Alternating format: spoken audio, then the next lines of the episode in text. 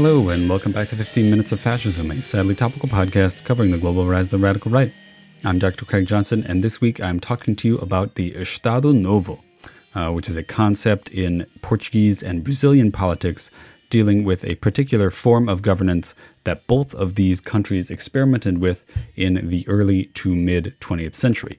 Now, both of these countries had governments that were called the Estado Novo, which translate to new state. Um, however, because they are somewhat distinct, you know, maybe we should be calling these uh, the Estados Novos, you know, the new states. I don't know. Uh, the fact is that these are related concepts, uh, especially in the Portuguese speaking world. Now, the Estado Novo is a corporatist system of governments and economy, uh, particularly in Portugal and Brazil in the early 20th century.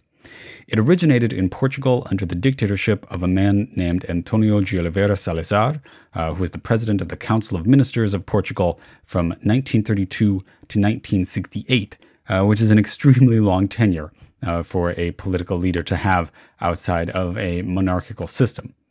Now, the Estado Novo in Portugal had several key features. It was principally anti democratic, or at least non democratic.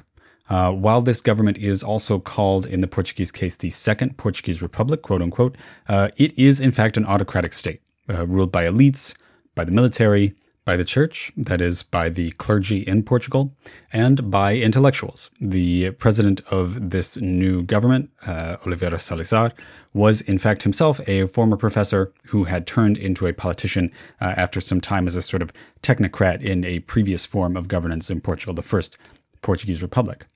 Now, the Estado Novo emerged from a coup against this First Portuguese Republic.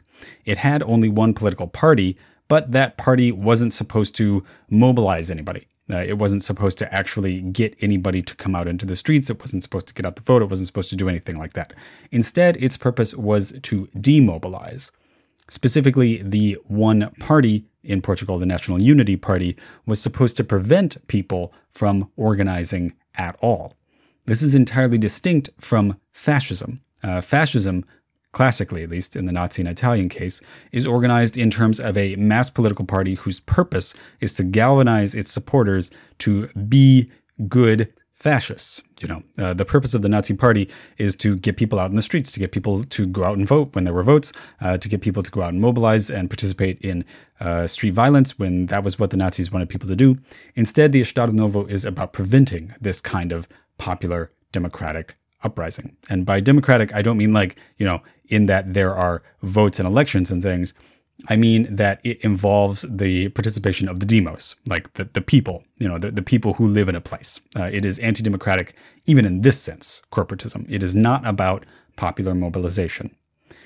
That is the biggest and most important thing about the Estado Novo as compared to other extreme right wing experiments in the 1930s. It is corporatist as opposed to necessarily fascist. Corporatism is a form of governance that is popular especially among Catholic conservatives in the 19th century and early 20th century.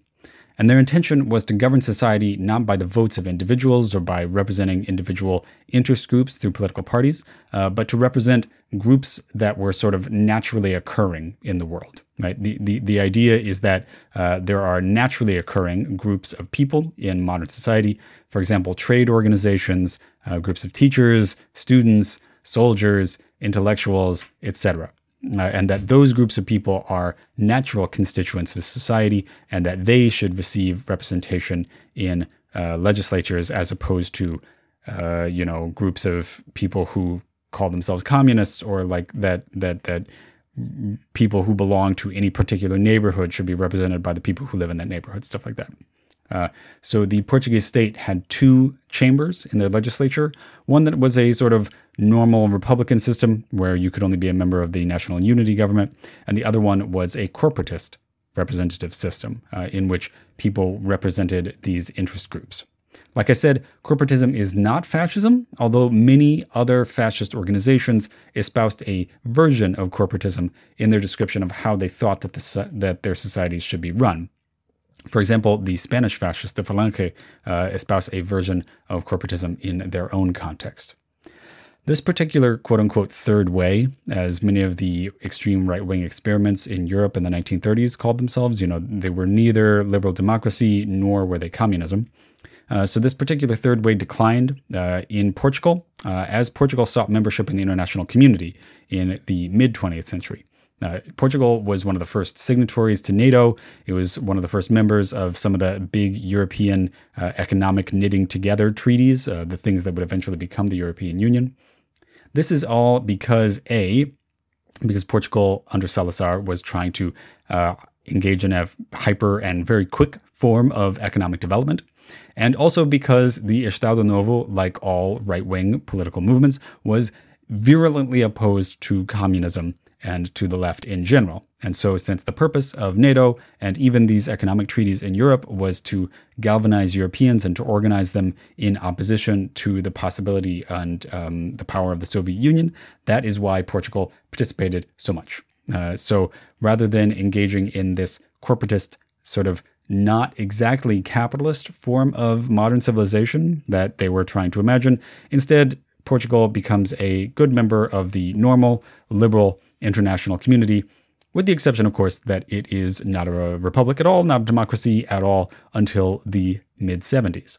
And that brings us to the third big pillar of the Estado Novo in Portugal. It was a colonialist regime.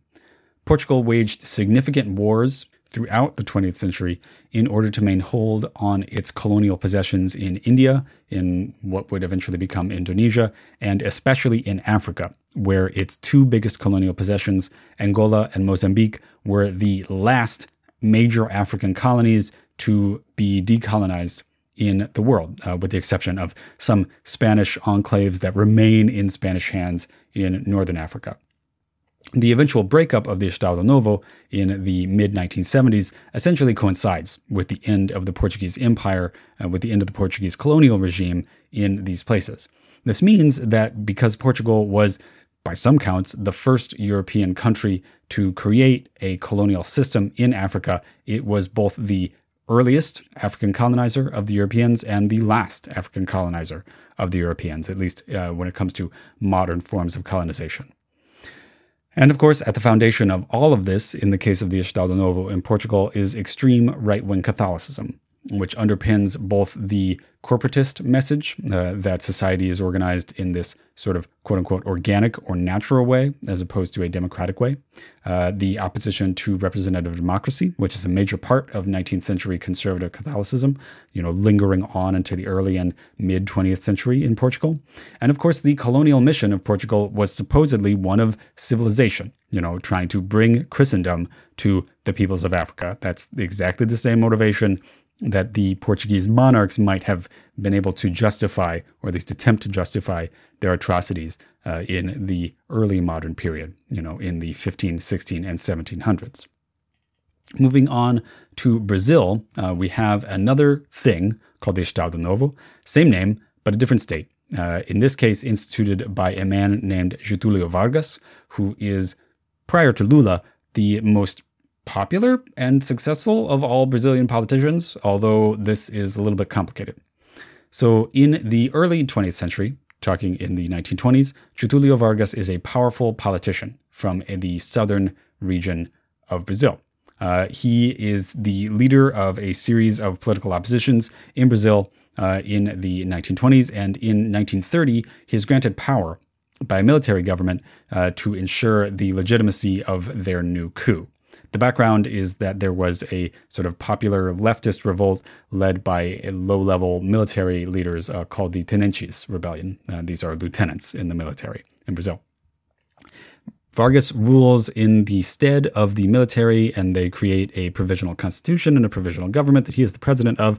And then in 1937, he pulls the rug out from everybody and says that he's going to suspend this new constitution that he was a part of drafting uh, in order to lead Brazil as a quasi dictator. And what does he call his new government? Well, he calls it the Estado Novo. This Estado Novo was instituted after the Portuguese one, but it is a little bit different. Now, his Estado Novo, that is Vargas's Estado Novo, rather than Salazar's, was populist. It was about mobilization. It was about getting popular support. It was about getting people out in the streets to be uh, a sign of their support for the government. However, it was not about, you know, people's popular will being expressed in the streets. It was about controlled popular politics, controlled mass politics. So this is opposed to its complete suppression in the Salazar regime. Uh, recall, for example, last week's episode about the Integralistas, uh, the uh, fascist movement in Brazil that was happening at precisely this time. The Estado Novo in Brazil was instituted in part in order to enable Vargas to suppress movements like this, in order to prevent there being a popular opposition to his power. The Estado Novo in Brazil resulted in a system of state run development, state run politics, and state run popular presence in the Brazilian system. This meant that the Brazilian state was in the in the business of building big factories. It was in the business of organizing people to come out into the streets in order to show their support for the government. It was in the business of organizing labor organizations. It was in the business of organizing student groups. It was in the business of doing all of that stuff. Uh, the Estado Novo was your one-stop shop for politics in Brazil. This is the Brazil that would eventually join against the Axis powers in World War II. Initially, like many dictatorships, quasi dictatorships, and sort of like right wing movements in the world, the Estado Novo of Brazil was curious about the Axis powers and sort of was settling up to them, you know, a little bit. Um, this was extremely common among illiberal regimes in the 1930s and 40s. Eventually, however, the Estado Novo Vargas would turn against the Axis powers and join the United States and their allies against Germany after a massive wave of popular pressure, unplanned by the regime. And this popular pressure was exerted on Brazil uh, because of the sinking of several Brazilian ships by the Kriegsmarine, uh, by the German Navy. Now, they sunk these Brazilian ships because these Brazilian ships were engaged in trade with allied powers that Germany was already at war with. You know, we're talking the United States, we're talking the United Kingdom. In response to this, popular demand essentially required that Vargas declare war on Germany and thereby on Italy and Japan, and that he join the United States in this big hemispheric attempt to take over Europe. Um, and the Brazilian military does, in fact, do this. You know, the Brazilian military sends an expeditionary force to Italy they're one of the only other states in the Americas to actually send soldiers to Europe. Canada does this as well. The United States, of course. Mexico sends uh, some fighter pilots into the war, although those are primarily in the Pacific. Uh, so this means that Brazil is trying to present itself as a counterpart to the United States, potentially a, a sister regime to the United States, uh, in order to oppose the Axis powers in the world. This, of course, does not exactly work. Brazil is snubbed in the creation of the United Nations. It had sort of expected a seat on the Security Council because it was one of the major belligerents in the war, you know, like China or the United Kingdom or France or the United States or the Soviet Union. This does not happen. And Brazil is relegated to one of the other countries that the United States essentially ignores after World War II as it turns its sights on the rebuilding of Europe.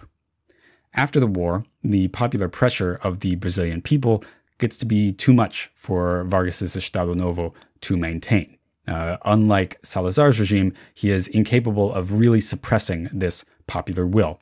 And so instead, it continues to explode and expand uh, to the point that a military government uh, starts to uh, plot uh, against him in the 1945 uh, and he is ousted. He is ousted in a military coup in 1945.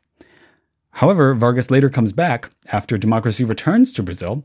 Uh, he returns as a democratically elected president in 1951, uh, becoming one of the very few dictators who comes back as a just completely legitimately popularly elected president.